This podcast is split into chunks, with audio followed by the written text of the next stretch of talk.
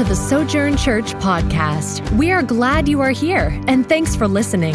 As a church, we exist to exalt and enjoy the supremacy of Jesus Christ in all things, equip the saints, and extend the gospel to all people by reproducing disciples and churches for the glory of God. More information about the life and mission of Sojourn Church can be found at sojourntulsa.org. That's S O J O U R N Tulsa.org. We are going to be looking at um, 2 Corinthians chapter 9. Going to cover all of chapter 9 today. Uh, it's a pretty easy storyline to read through.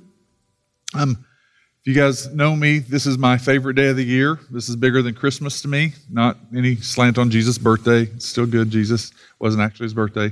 But um, spring break this week lines up with also uh, the daylight savings time. So when you get to set that um, clock forward an hour, that means there's more daylight at the end of the day. And so it's crushing to me in October when it's you know dark at five o'clock and it's cold and gray. And uh, when the sun's out, like till eight or nine o'clock, I just love it. And so uh, Jamie acts like that this one hour loss of sleep affects her for the whole year. So she acts like that this, even this morning, she said, Well, why don't you just lose an hour every single night if you're so happy about it? Why don't you just give up an hour? So that's, that's how bitter her heart can be. So pray for her, pray for us.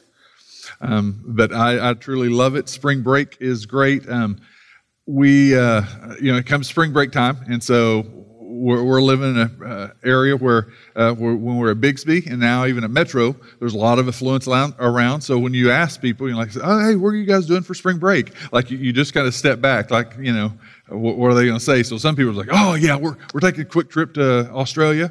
Yeah, we're just going to go about 10 days. And you're like, oh, oh, okay. Yeah. And so we're, we're going to go to Hawaii for you know, a quick trip, seven or eight, 10 days.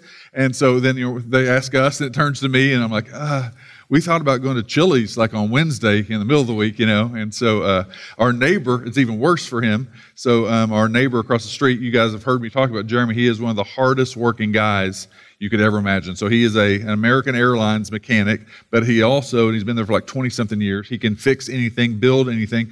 He also has his own hay business.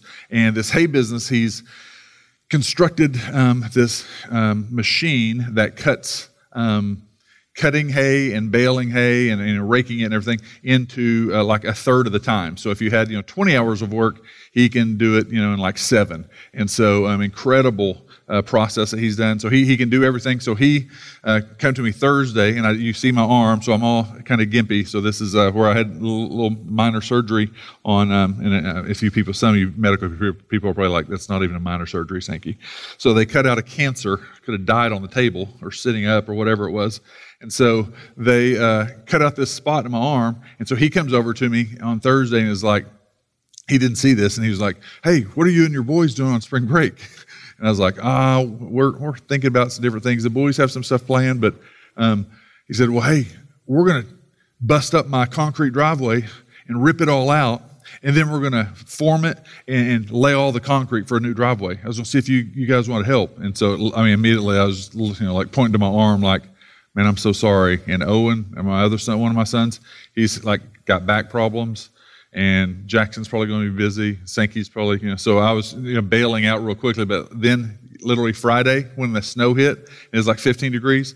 I'm in my office, you know, gimpy, packing it, taking an hour to box up a box of books, and he's literally busting up with his two boys out there in the cold, snow, wind, and they're busting up the concrete, taking a saw, one of those uh, cement saws. So his kid's down on his hands and knees, water's all over as it's snowing, and they're cutting through the concrete. And then he's got a skid steer. He does all this himself. And then he breaks through the curb. I didn't know you could do this. So the curb that lines the, uh, um, don't laugh, Tyler.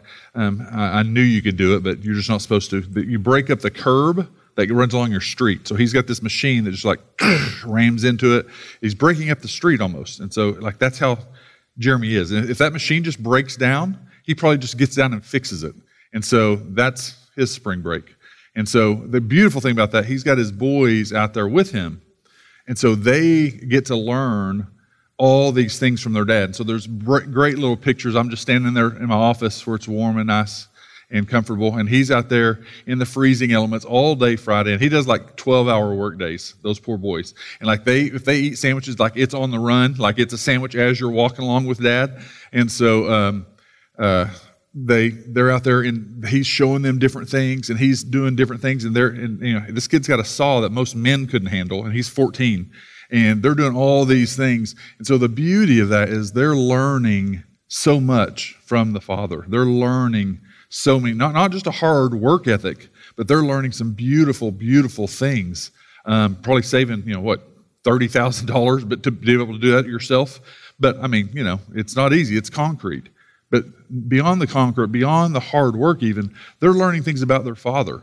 He, he's never screaming at them and yelling at them, calling them stupid. He's an incredible father. It's a missing element in our culture as far as a dad being so good about training them in ways of just how to use your hands and how to get out and work and those things. And so uh, it's a beautiful thing when you see someone learning from the father. So, sons and daughters learning the ways of the Father is exactly what Paul wants to get across to this, this crowd of the Corinthians. Look at the Father and see the way that He's dealt with us. And I want you to learn to walk in that. You don't have to be stingy with your time and greedy with your time and greedy with your money, your life, your gifts, your talents. No, look, look what the Father has done. He's poured out and lavished on us all this grace. And it's for your good. It doesn't mean that grace always equates to ease or comfort, but sometimes it's good. It's like exercise. It's good for you to, to work hard. It's good for you to learn these things. It's good for you to give, even though you feel like you earned it. It's good for you.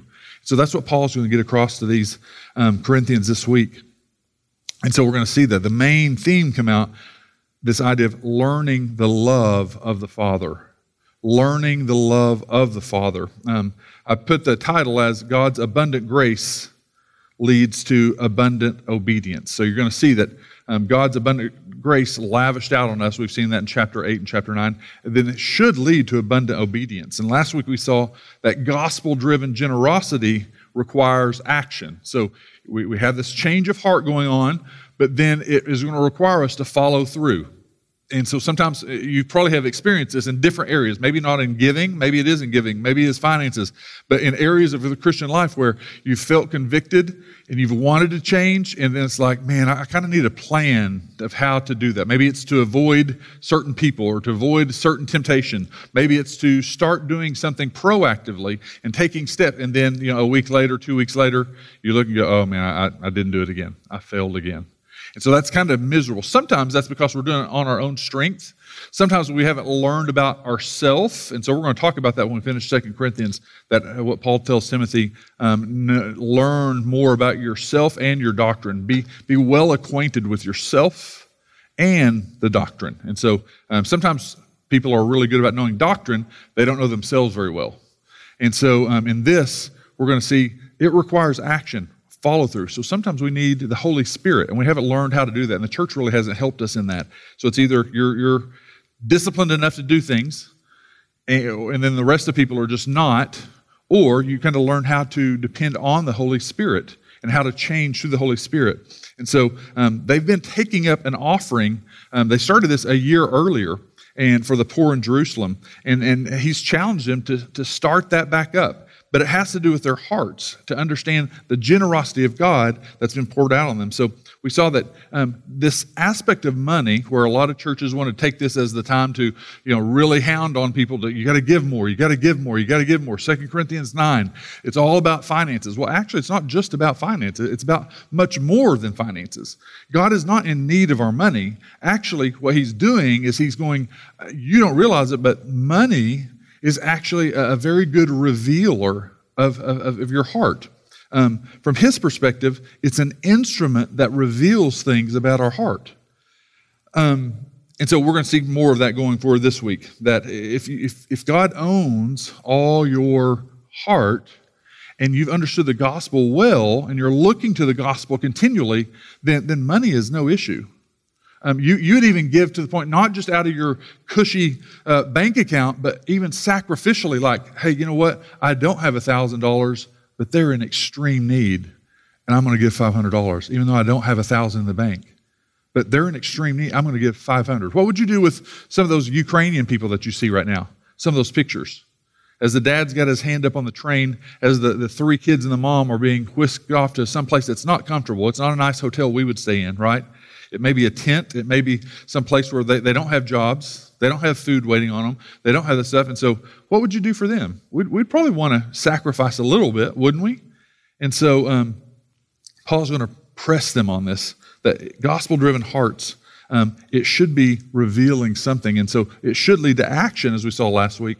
But this week we're going to see that, all this comes from learning the love of the Father. So um, the three main sections we're going to cover there in chapter 9 is the first one, the first uh, main point is going to be in uh, 9, uh, 1 through 5, and it's their readiness to give. And so you'll see Paul kind of hitting on this idea of their readiness to give, which I, I, I kind of uh, put over it just a conviction, uh, a conviction of heart. So this readiness and conviction. And then the second thing that we're going to see in verses six through nine is joy filled generosity. Um, that idea of just joy filled generosity. You can actually get to the place of having joy out of being generous. And actually, the reason we can get to that place, that's the heart of the Father.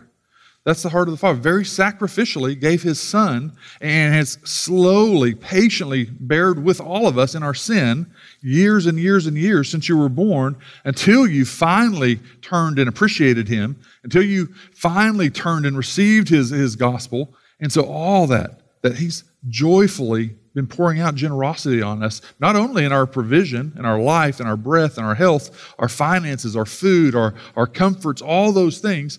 He's even actually allowed you a big space where, where you were allowed to sin and sin and sin and sin and sin, and He didn't come squishing you. Squishing you, like the old Saturday Night Live skit where they, I'm squishing your heads, I'm squishing your heads. They'd take their little pinchers you guys are probably, most of you too young for that, but it's a really great skit. And it means a lot in life, squishing your heads. And so the third thing is uh, chapter 9, verses 10 through 15. Generosity from God actually turns around and it glorifies God. So if, if God's plan works and He pours out abundant generosity and grace, and we receive it and we uh, realize that we're, we're, we're changed, we're redeemed, we're new image bearers, then we will reflect that and we will become true image bearers in our new identity. And, and that in turn leads to worship of Him, more glory for God. So let's pray, and then I'm, I'm going to read. Um, let's read first, and then I'll pray uh, all of chapter 9.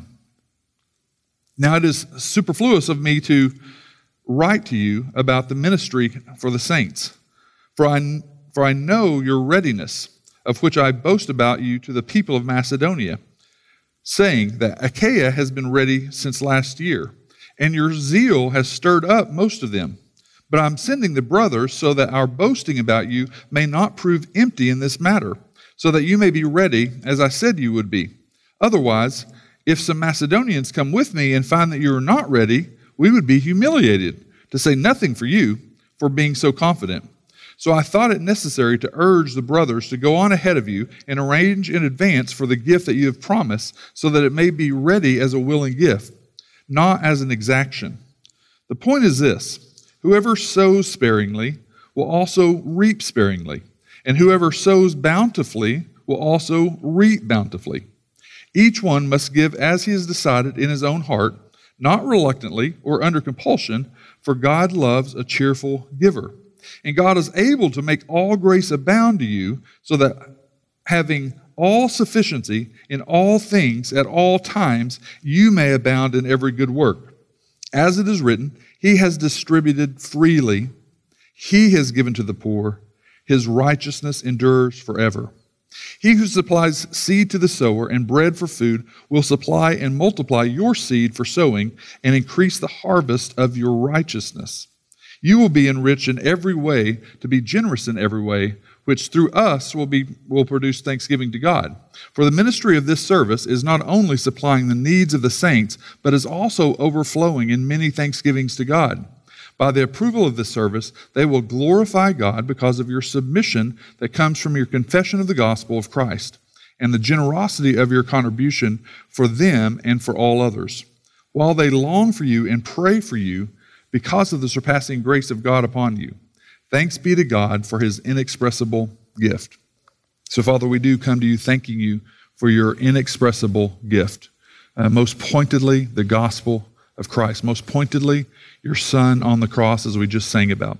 We pray that you would allow us to enjoy and treasure that most inexpressible gift of grace. We thank you for all the other graces on our lives. We thank you for um, all the ways that you have blessed us and provided for us. We pray now, Father, as we, we do know where the world is at uh, with all that's going on. Uh, we pray for the leaders of the world. We pray for wisdom for those leaders that are facing huge decisions. We pray that you would not allow Satan to continue to just capture the minds of greedy, powerful uh, men that would be used to um, just hurt and destroy for the sake of greedy gain, for the sake of power. And we know that Satan comes to steal, kill, and destroy on a mass scale and also on an individual level. And so we pray, Father, that you would bring wisdom, that you would allow um, the, the right people to be led um, in truth, in wisdom, and even in love. Even people that do not know you, Lord, that would um, still be, uh, by your grace, led to be concerned about others and care for others. And we pray that even using these difficult times and painful times, Father, um, that your gospel would spread to people, um, that there would be missionaries awaiting those refugees traveling to different places, that there would be um, believers, pockets of believers who would open up their homes and their lives and the gospel to people that are uh, hidden in, in, in darkness and oppression. We pray that you would use all of this for your glory. In your name we pray. Amen. So, and this first idea here, the first main point, this conviction of heart or um, the, the um, readiness to give, Paul wants to communicate. Uh, surely you're ready to do this. And it would be embarrassing for me to get there with some of these Macedonians who we've been bragging about, uh, bragging about you guys to. And so the Macedonians, remember, were the poor. So you got Thessalonica, and you've got uh, Philippi, and you've got Berea, those areas. And so they were, like, like I'd said a couple weeks ago, kind of like 61st and Peoria over here. And, and, then, but then the Corinthians were like the, the southern hills over here and on the other side. And so it would be embarrassing after we've been bragging to the ones uh, that, that are the poor to, to then show up and you guys not have any of that money because they have given. The poor ones, even though they've given out of their, their, their nothingness, it would be embarrassing on your part. You'd be humiliated. So, what Paul's doing, he, he does this in lots of letters where he lays out this argument um, to where um, he's being very, extremely firm with them and kind of not giving them very much wiggle room, holding them accountable, which they, they needed probably because that church had such a mess going on sometimes. Um, but he's holding them very firmly in accountability, but he's also expressing with much grace. So it's a, it's a weird way, his language in this letter. Um, he, he, reveals that he's already talked to the Macedonians about their willingness. He, he lets them know, he says that this even stirred up the faith of the Macedonians when they heard that you, uh, you know, wealthy Corinthians, that the gospel is changing you so much that you're willing to give to, to the poor in Jerusalem. And, and we saw last week where um, Paul was saying, hey, we're going to send a group ahead and they're going to start that collection process. That was Titus and the, the, the famous, well known preacher that was going. Um, so think of these poor and poverty stricken Macedonian churches giving while the rich Corinthian church had not been giving. And in Corinth, it was the capital of Achaia. And he knows it will be a, a willing gift uh, not them being under compulsion, but flowing from what they've talked about, their appreciation of God's generosity. So that's why he keeps on bringing up God's generosity to them, talking about this is how God has shown us his generosity. Now, wouldn't you want to act in accordance with that? He's going to um, take all of that back to God's generosity again in this next section. Um, in verses six through nine, um, the joy filled generosity He says this, and, and notice Paul doesn't do this a whole lot of times where he just says this. The point is this. Um, but he, he starts out the sentence that way Whoever sows sparingly will also reap sparingly. Whoever sows bountifully will also reap bountifully. So he, quotes a proverb. And if you will notice, here's the key to this um, thinking through what, what does this little proverb mean? Why does he insert this at this point? Um, sowing sparingly versus sowing bountifully or sowing beyond measure. So there's two ways to sow seeds. The first way is to use extreme caution. So if you're, you're thinking of a, a, person and think of that, that culture that they were in, they, most of them knew the um, lifestyle of um, the, the planter and the, the ones who would um, till the ground up and then plant the seed and water the seed and then much much later would come a harvest and so in that you can when you sow the seed do you sow it um, sparingly and you're very very cautious and so he, he's wanting them to think through even though god has poured out lavished upon you just, just an overflow not being concerned about loss not being concerned about running out even though that's how god has treated you are you real selective and careful in what you give back? And so, like we said, if, if God owns a heart, are you real selective in how you react with relationships? Are you real selective on how you are with your giving of time? Are you real selective and cautious and worried about losing time, losing the emotions that go into relationships? Are you worried about losing financially? And so all, if God owns the heart on this, well, look what God has done. He, it hurt his heart to have to watch us in sin, to patiently endure all of our sin. It hurt his heart to sacrificially give the Holy One Christ, the innocent lamb for all the guilty. And so it's a picture of the Father. So remember, we talked about learning the ways of the Father. If you've understood the Father, are you sowing cautiously and carefully? And so, our thinking through our application of that, is just the idea of uh, am I the type person who extremely cautious? You know what? And let me tell you, in ministry, you, you learn this. What's difficult is showing up and going, man, here's these people, and, and more time with them is going to mean more emotional ties, like more emotional rubber bands. But we've been burned so many times by so many people. Do you do it again? Do you keep doing it? Do you keep doing it? Do you keep doing it? When people have hurt you and hurt you and hurt you and hurt you? You have to. Why? Because you don't want to become cautious in that. I'm going to be cautious with my time. I'm going to be cautious with my love. I'm going to be cautious with giving, you know, giving five hours of my time to help serve this community group or this small group or, or some people in our small group or giving of my finances. I've got some plans, and if I can just do this in the next 10 years, the next 15 years, then I'll give abundantly. That's one one thing that I have the problem with the Dave Ramsey thing. You know, that I think the key phrase of "live this way now, so you can live that way." Well, I mean, it's like, well, hey, we give our tithe, we, we give that, and sure, we'll give an extra 200 if someone has an extreme. Hey, if you're living this way, real tight and miserly, so you can save 8,000 a month, Maybe you need to give 8,000 next month. You know, maybe, maybe, this, this need comes up in these people, and some people, and I'll tell you, you guys, uh, Sojourn Church, y'all have done that. Y'all have done that repeatedly. But that's the one thing that I see about a lot of places is there's this fear, it's this caution. Um, and so he's going, hey, is that really what God has done here? Um, versus, wouldn't you want to just give and go, believing that God is, is going to continue to bless that and multiply that and work that out? Um, consider why God wanted to use that proverb to be inserted on the issue of the heart. Context is key. If you're a person on the end of having plenty, it's a much different view than that of the person who is in desperate need, right?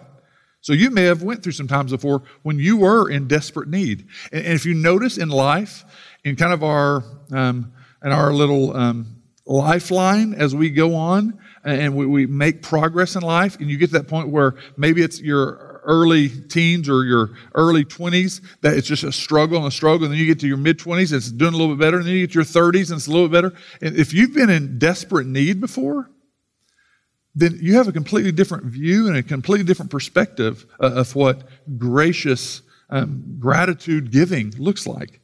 But once you've kind of arrived, once you've kind of landed in a certain position, once we're secured, once we've been provided for, once we've made it to a certain level, once we've been given lavish and abundant grace, how we sometimes retreat from, from caution once we take steps up. We forget what it was like to be in desperate need. And so that's speaking spiritually, So, what's it like to be in desperate need of the gospel? What's it, what's it like to be pursuing everything in life? And so, you may be a huge, successful CEO, huge, successful business person, killing it financially, but you're, you're completely separated and dead. You may be, it may be the financial aspect of they're completely in desperate need um, financially. We forget what that's like. We forget what it's like being lost. We forget what it's like not having a desperate need, spiritually or financially or relationally. We forget what that's like as soon as we make that turn. And through God blessing us, and God graciously pouring out on us provision, better jobs, better family, better relationships, and all these things. All, and, and then if we're not careful, we go, well, hey, here's our little um, nice group. We've got our three or four couples we like to hang out with, and, and now uh, if we let them in, they may change the dynamic. So do you see what we do? We, we pull back. We're fearful. We're cautious. And Paul's point there, what Paul wants the Corinthians to see, God wants all of us uh, to see that you're actually still in need of abundant grace. We forget that. You're making more. You've got a circle of friends. Your, your kids are healthy. And what do we do? That's the American idea. You're forgetting you're, you are in desperate need today. You are in desperate need. And that's what we forget in this trajectory of life. Paul wants to show you're still in need. And, and notice where it goes to, where, where his argument goes to. He uses this parable to then bring it to this, because here's what God is. Notice what he says He has distributed freely. So he starts it out with that, that, that idea. The point is this whoever sows sparingly will, will reap sparingly, whoever sows bountifully will reap bountifully. And then he goes, because he, let me remind you, has distributed freely. His whole premise of all of that, the premise of changing your heart is God has distributed freely. He has given to the poor. His righteousness endures forever. So think through this. You have to go back to verse 6 to see whoever sows sparingly will reap sparingly. Whoever sows abundantly, well, what, how did God handle that with us? Was he sowing sparingly or was he sowing abundantly for us? What do we see in God's generosity? If you're becoming more of that new identity, image bearers um, of, of God's renewed change in you, then, then obviously you want to be the type person, in not only your finances, but also your relationships, your time, your gifting, your abilities to, to, to, to, to share, to um, give generously of those things. Each one must give as he has decided in his heart, not reluctantly. So Instead of people that will give reluctantly, which is showing I've got a little caution, I'm a little bit greedy with that. My heart hasn't really been changed, but I'm going through the motion. I am doing it, but I'm doing it reluctantly. Or under compulsion. So, this is talking more about this ideal of I'm not really thankful and grateful. I'm reluctant because it's a list I'm supposed to do. Well, I'm supposed to come to church. I'm supposed to give. I'm supposed to. That's not a heart of, oh my gosh, I was redeemed, saved from my sins, but I was also saved into a community of people. I was redeemed into a new community of people that's helping to sanctify me. So, God loves a cheerful giver, and that, that means a grateful heart, a thankful, appreciative heart. So, this shows us we are still dependent upon His abundant outpouring and provision. We're still in need of His abundant grace. Um, and, and God says, God is able. So, so think through this. Instead of the idea of I've arrived, now it's no, if I see myself still in need of grace, I still every day am amazed at God's provision. I still every every day am amazed at God's grace over my sins for yesterday and the day before and the day before. I'm still amazed at my need for grace. Just, just wait till a weakness hits. Wait till wait till an illness hits. Wait till health strikes. Wait till a pandemic hits, and then all of a sudden everyone's knees get shaky, and we're not such confident, capable, capitalistic Americans, right? All of a sudden, uh, my political party doesn't matter as much. Like everything's kind of shaken. And so we have to remember that we're desperately in need of grace. And so Paul reminds them God is able to make all grace abound to you. Well, I thought we've already received grace if we're believers, and you need it continually. All grace abounding. And that picture of abounding, usually, I, I actually did not look up in the, the Greek on this one, but usually it's if you've stood in the ocean before, those waves that come, if you stand and you're up to like your waist, and it kind of just rocks you back and forth, it's just that constant uh, movement. It's just like constant waves. It's just this powerful force, and it's constant. It just doesn't stop. So it's it's abounding. It's just continually coming at you, continually coming at you, so that having all sufficiency in all things at all times, you may abound in every good work. So let me show you what this this ongoing grace looks like. So each one must give as he or she has decided in his heart.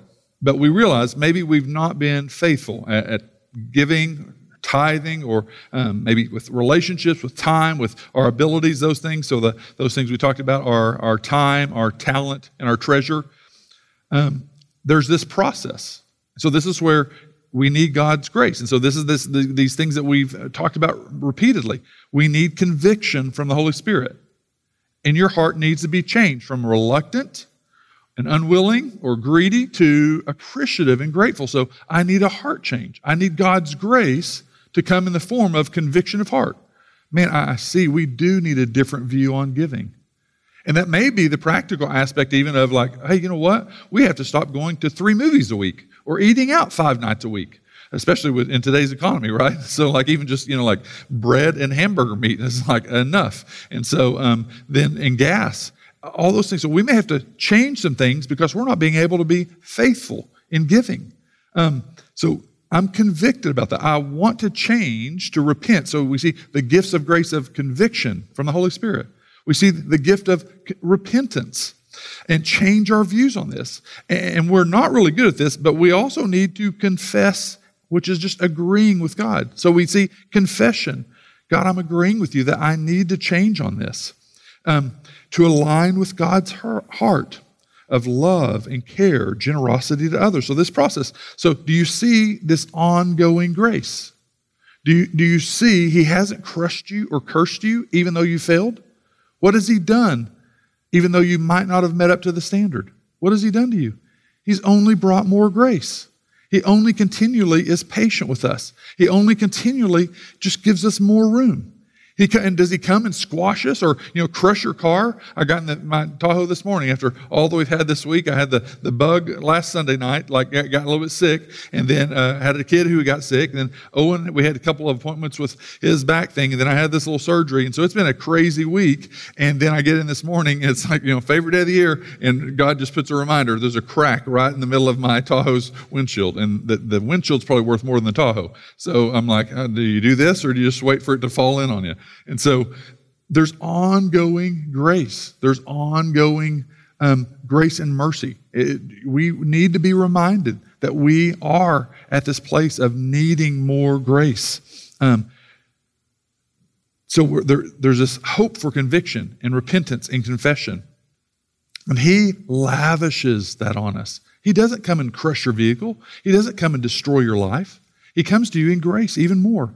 Um, if you'd if you'd make more of than just a four minute feeling conviction, sometimes sitting in church, and then really take it and take a note on your phone, and then go Monday and Tuesday and Wednesday and like, hey, God, I was really feeling convicted about this, about the way I spend my time, or the way we are with relationships, or the way that we are with um, our spending. And then you actually, that's where you see change is you're, hey, I need you to change my heart on this. I, I'm convicted about it. I need a stronger conviction and I need to repent on this, change my thinking on this, and let that apply to my actions, like we saw last week. And then I'm agreeing with you that I need change. And then that's when renewal and transformation comes. So now you've changed, and like two weeks later, two months later, you're going, wow, we have been spending more time. We have been giving of ourselves more. We have been giving more financially. And you know what? We're, we're, we're actually experiencing some life giving things and yet, when I thought continuing to go around that cul-de-sac, you know, just collecting more stuff and buying more stuff and more entertainment, more entertainment, I was never filled. I was never filled with that. I was never satisfied. And that's what our culture is in the middle of right now. Especially coming off of the pandemic, everyone's looking for what brings security and comfort. So everyone's searching for that. Um, So now we've got renewal, which is transformation, asking help from the Spirit, which, which that brings change and growth and maturity. And now you begin to rest. Now I begin to rest and rest in Christ. And what I mean by that is I'm ceasing to continue to pursue the things that I pursued before. So, what I mean is resting in the provision of Christ. First of all, positionally for me. I, I, I don't have to worry about earning or making myself acceptable to God. I, I'm acceptable to God because of Christ. So I'm resting in the position of Christ, standing before God. You are justified. Just in the position. That it's nothing that you can do. It's not about how much you give. It's not about how much time you give, so you can't earn your way. Um, it, it's not giving out of fear or compulsion or reluctancy, but I'm resting in Christ's new identity for me, not needing to impress others with the stuff that I can buy, not needing to impress others uh, with this more stuff or more respect uh, or more impressive status or more impressive ability. Rest in Christ. I cease from striving after the things that my heart keeps looking to, hoping that that's what's going to provide life. So whatever that is, it's spring. I, I want to get my body in shape and start. And I'll, I'll, spend the next three or four months working and trying to have this body, this woman that wants this body, this guy that wants this body. Uh, it, it's time to get the boat out and start doing all this stuff. And I'm looking for fulfillment, looking for satisfaction. It's not saying that it's, it's wrong to go swimming, that it's wrong to work out, that it's wrong to go boating, to go fishing. It's saying that you're, we're, we're people who struggle with that becoming an idol that begins to occupy all of our time thinking that's finally going to bring the satisfaction my heart's looking for. And you're not resting in Christ. So when we put these together and there is this conviction of heart that leads me to confess that to God, and there's true repentance. So Monday, Tuesday, Wednesday, Thursday, Friday, Saturday, I'm thinking, and not just on Sunday morning for a three minute time span. Now it moves to renewal where transformation takes place. And now, if you learn that, hey, oh, you know what? Instead of giving more this week, I did see the new so and so car come out, or I did see the new whatever. I don't know. I, I've learned I'm resting in Christ. I don't have to do that. I'm resting in Christ. It's okay for us to go and do that one thing, but if I have to do it 30 times, my heart's being lied to. It's not going to satisfy. I'm resting in Christ now. And now that leads me to more worship of God. I see that my life is about this, and I, it's this blessing to these other people. So connecting the dots there. Um, and so for some people th- that we just don't think through what that looks like. The world's culture says, you be you. Um, it's telling you it's yours, you deserve more. You, you, you, you. That's what the world's screaming to everyone. The church culture says, you must give more to get more in the prosperity gospel, right? If you give more right now, we're pass the plates. God's going to multiply it times a hundred. You write the check for a thousand, you're going to get a house of you know, an extra hundred thousand dollars to go towards that new house. If you write that check for a thousand, so give more, get more is one prosperity gospel message. But also inside the church, sometimes in our churches, maybe it's more like you must give more to be accepted by God. Keep your list, keep your rules. That's the church culture teaching. The gospel culture is not like the world's culture, it's not like the church culture. The gospel culture says, look what God has already done. Look what God has done for me that I couldn't have deserved, that I could not have got from Him. Look what God has done. Is that currently changing me? Monday. Is that currently changing me? So back in 2 Corinthians 3, gazing at, staring at the glory of the Lord, we are being transformed. If I'm not gazing at the glory of the Lord, I'm not being transformed. If you're not gazing continually, you're not seeing transformation. If it's I come to church and hope to hear some good points, and then Monday through Saturday, I've got another lifeline. Kind of this compartmentalized. Here's my secular life, and then here's my Sunday church life, and then my Wednesday night group life. That's not connecting the idea there. Um, we've got to see that this is all flowing out of He has distributed freely, He has given to the poor. His righteousness endures forever. Not just the poor financially, but also the poor spiritually. His righteousness endures forever. Notice his answer for that. It's not about money. He said that, that right living, The right, righteousness of God is what you need. He's poured out righteousness. You have Christ's righteousness imputed to you. That's why it's not a list you can keep on giving or relationships. It's I need. So if you're going to get in relationships, what are you going to need? You're going to need grace, right? Because you think they're nice for the first couple of hours you sit with them, and then third hour they go, actually, here's what I'm really going through. And you're like, oh my gosh, you alien, you weirdo. You need a team of psychologists following you around 24 hours a day. You're really messed up. We will no longer talk or have coffee together. Bye. And you don't say that to them, that's just what they receive. And so we, we need grace, ongoing grace. So I hope you see that, this, that there is hope and possibility for obedience, joy filled generosity through God's process of grace. So that's that process that, that was up there from um, repentance, uh, from conviction and repentance, confession, to now, if I do that, then there is renewal through the Spirit. If I don't do that, if I'm not having conviction to change, and I'm not repenting and asking for change, and I'm not agreeing with God and confessing that, there's no change. We're waiting for the magical list. Give me four points on a better marriage, four points to raise teenagers, four points to have godly children, four points for godly finances. If you're not going to go through that process that God has lined out for us, there's, there's not, not any hope. If you're trying to do it on your own without the Spirit and the way the Spirit works, which is through those avenues, it's not going to happen. So think through if you're a church that's wanting to see growth, was that just growth in numbers? Or is that, are we going to treat people a certain way once they get in here, no matter what they look like, no matter what they smell like, no matter what their lifestyle's like? Are we going to treat them in a certain way? So, what are the results when people respond correctly at a heart level and then follow through with generous action? So, he goes into this in verses 10 through 15. Um, if we're not careful, what we tend to do is we as the church tend to not think through what does that look like in practical application, we begin to think through, I think I've got it all together. Um, what I mean by that is we work real hard on, on our lists. Uh, we do, we give this amount, we, we dress this way, we, we show up this time because we're supposed to, because we're supposed to, because we're supposed to.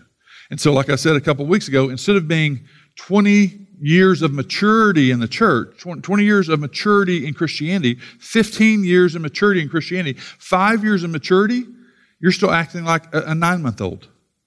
And you've been walking with the Lord for 20 years or 15 years because you're not going through that process. So, what we begin to do is we, we begin to portray this idea of, well, I've got it all together. People should want to be like me my, in my obvious godliness. And we don't realize we're doing that. We don't point them and show off God and His grace and our constant need, our humility, our, our constant need for grace. We point to ourselves and why don't you get your life together and become like me? Obviously, I'm very righteous. Obviously, I'm very godly. I'm the most godly person here. Why don't you be like me? And we do it in all kinds of ways. And, and, it comes off across to people very clearly. To the lost world, that's what they get. That's why their number one word is usually hypocrisy. Because sure, they, they, they may think, yeah, he probably gives to the church. Yeah, they probably go to church every Sunday. Yeah, they probably do this. I know they go to their small group. Oh, I know that they try to act nice and all this stuff, but I know they're judging me. And I also see the way they're doing this, and I see the way that, so they see these things which are true. Instead of us being in humility, like, oh, you're, you're right, I'm a horrible failure. So what did I give? And so what did I go to that building on Sunday and Wednesday nights? You're right. You know, I lived around you for seven years and didn't even know your name. That's not a real loving neighbor, is it? Like, much less than really caring about you. And so we communicate and look at how, what we communicate is look at how godly and righteous I am. Why don't you stop being pitiful and become more like me? And that's not at all what God's wanting to do. So if you understand the godliness, remember the story. We, we, little boys and girls, they learn the ways of the Father. What has the Father been? What has Jesus been like? Completely gracious did he come as a self righteous know it all? Not at all. Think through a story a loving parent asking their child to give generously or get a gift for someone. So you got this small child, and um, uh, when uh, Pastor Phil from our sending church at New Beginnings, um, he, he made the huge mistake. They, their kids were all out of the home. Our boys were little. I think they were, they were like four, six, and eight at the time. And so they said, Hey, me and Carol, Phil said, would you let us take Sankey and Owen and Jackson to Walmart? Because uh, at our church at that point, at Christmas time, they did those boxes, like the Christmas child boxes. So it's a shoe box, and you can stuff as much toys and stuff, and you send it to like you know a country that's like they act like you're giving them a Lamborghini. Like it's like little toys, like a rubber ball and some string and twine and a couple of puzzles and stuff, like whatever you can fit in a shoe box. Operation Christmas Child, and like they send millions of these boxes over. And so what you do as a family is like, hey, it's a great time to teach your kids. We're giving to someone that has much less than we do. And so Pastor Phil and Carol say, hey, we're going to take the, your boys to Walmart and we're going to let them pick out stuff. And so they gave them a set amount and everything. And so, you know, Sankey and Owen both at that point, you know, they're coming back and they're trying to get, you know, the biggest stuff, but they're, they're like being precise about the money stuff. Jackson comes literally like just dragging stuff, you know, probably $250 worth of stuff. And I think they gave them like, you know, $15 or $20 and like, and they're like, uh, no, that's too much. No, that's no, we have to put that back, put that back. And so in the middle of that, you know what happens with the kids. It's like you give your, you know, six year old or your eight year old or your 10 year old a $20 bill and say, you get to spend this on someone. Well, we all hope that they just go, oh, $20, that's great. There's a part of all of us that goes, or I could spend 18 and keep two, or I could spend 15 and keep five. Five for me, 15 for them. That's still better than nothing. You know, so notice the greed that kicks in and everything. And so think of this child. So um, our boys did a really good job in that, and they really did. And they learned, and they they, they learned. And even in the last few weeks, uh, we've seen them doing some different things for each other. So all those little ideas um, of of wanting a child to learn that, wanting a child to to learn that. Um, think through. Um, you're completely using the parents' money, right? The kid didn't come up with the idea either, right? Um, the kid has nothing to buy with on his own. There, there is the chance that the kid may become greedy, wanting to keep or benefit himself from the gracious gift of the parent. Do you see the correlation? Do, do we do that? Here, here's that job. Here's that. What? Any chance that we? Oh man, God's given us a better job, more time, more money. Hey, I'll use more of my time, even though He's for more of my own pleasures. I'll use more of my money for my own pleasure. Do you see what we do? So this gracious father gives to the kid. There's the chance that the kid may become greedy, but the parent knows even that is part of the maturity and learning process, don't we? What do you expect out of the four year old? What do you expect out of the six year old? It's not their money. And you told this six year old kid, seven year old kid, 10 year old kid that we're giving this person, you're going to get to take the money and get them a gift or just give them this, this money, you expect that there's probably the chance that they're going to have a little bit of greed. The parent isn't mad or angry. It's almost natural to love yourself first. If not for the parent's guidance and help, remind, no, no, no, we don't, you don't get to keep five of it and give 15. We're giving the whole 20 to them. Right? So, so you kind of expect that.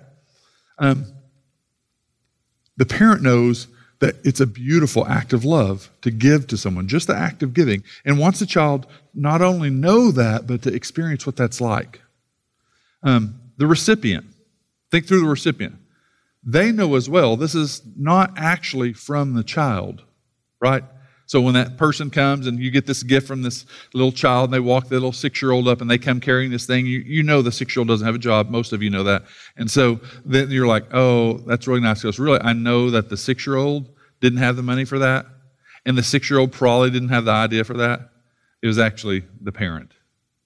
But what you appreciate about that is not only the receiving of the gift, but also you're going, man, that's great that I see that parent teaching that child to think of others instead of themselves, right?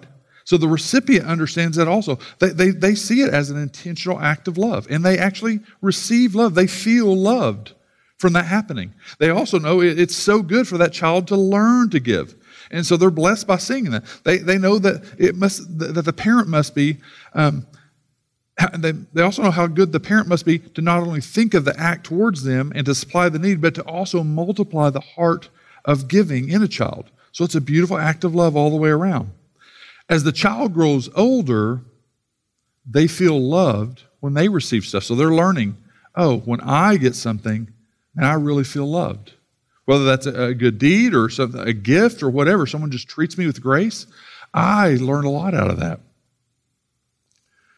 She matures, she learns, And that far beyond the act itself, that the parent taught her um, the, even the removal of selfishness that she learned, that he learned, is that greater than that is the learning the love of the parent. She has learned the love of the parent through that.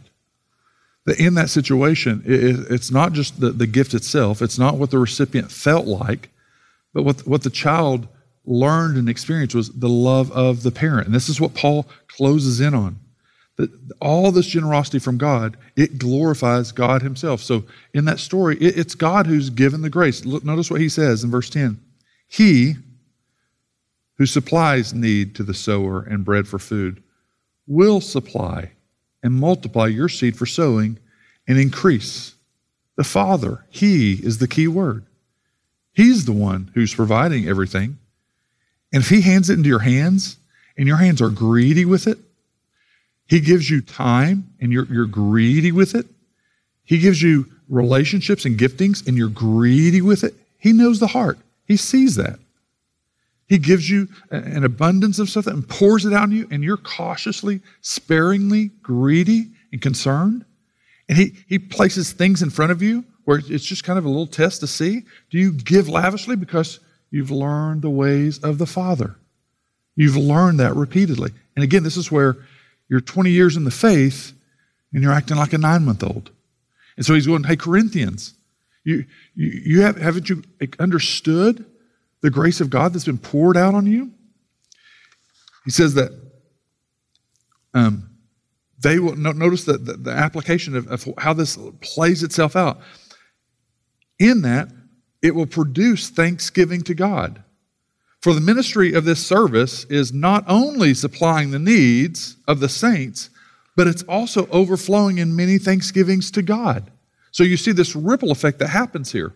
Um, First of all, it's, it's the idea that you end up in worship. So remember our process? I'm convicted, leads to repentance, leads to confession, leads to renewal, and then I'm resting in Christ, and now it leads to rejoicing and worship. So now, I, at the end of that, I, I, come to the place of worship, true worship. Um, it's satisfying at the heart level instead of seeking the other things that had distracted me. Secondly, you supply real needs to real people. People who prayed for God, prayed to God for help, are now receiving help. What, what do you think they do? They turn, they get the gift, and then they turn and are amazed at God. And the third thing, you spread the grace of the gospel, gospel deed and gospel word. So as people take the gift, a gift of grace, they also spread the gospel of grace to them through gospel word. In turn, God receives the glory. And then also, you learn the love of the Father in that. So that's why God goes, that, that's why I want flourishing. That's what I want people to learn to walk in. And he closes up saying, While they long for you and pray for you, because of the surpassing grace of God upon you. So Paul has this kind of firm, rigid, I'm expecting you to give. You started a year ago. Let's start it back up. I'm sending some people ahead of us to start the process again. It would be embarrassing for me to show up but we know you, Corinthians, you're dripping in generosity. That's the picture. We're, we're praying about the surpassing grace of God upon you. So it's this picture of, but we know you, Corinthians, you're just dripping with the grace of God, right? And then he says, Thanks be to God for his inexpressible gift. So we see him turning and turning all of that process, all of that, that, that idea of if you've understood the gospel, if you've understood the ways of the Father, this is exactly how you would act. So, for you to think through, where is my heart at on that? Where are you at today? Uh, none of this applies at all. None of this even makes any sense. And none of this can help you if you're not first given life from above, if you've not received true salvation from God. So it's not a list of you doing better in the church. It's not a list of you giving money. It's not a list of you acting better towards people. If you're not first saved, this isn't do these eight steps to get closer to God and then receive Christ. It is receive Christ first, and then you can have the Spirit helping you to do those things. This isn't a matter of you doing things. You have to surrender your life to Christ, seeking forgiveness first. For some of you, Maybe you're just like that child. You haven't thought about it in those terms. It's always been a, a, rule that you always failed at, or maybe a rule you never appreciated. And maybe you need to spend some time just letting the love of God change your perspective, thinking through, even in your unfaithfulness, He's continued to just cover you with grace, continued to cover you with patience. So you may go, man, I, am 20 years in the faith. I'm 10 years in the faith, and I'm acting like a nine month old. I should be acting more mature. I should be living out more maturity in all these areas. So, where are you at today? Maybe you're the one who needs to stop stiff arming conviction and repentance and confession. Because you're thinking, I, I, want to grow as a Christian. I want to see God do things. And He's going, Well, here's some ways. And we stiff arm conviction. We stiff arm feeling um, conviction and repentance needed. We don't take the time Monday, Tuesday, Wednesday, Thursday, Friday, Saturday to, to spend some time with God. And we just think well, just going to church on Sunday will do it and that, that leads to spiritual just uh, just dryness.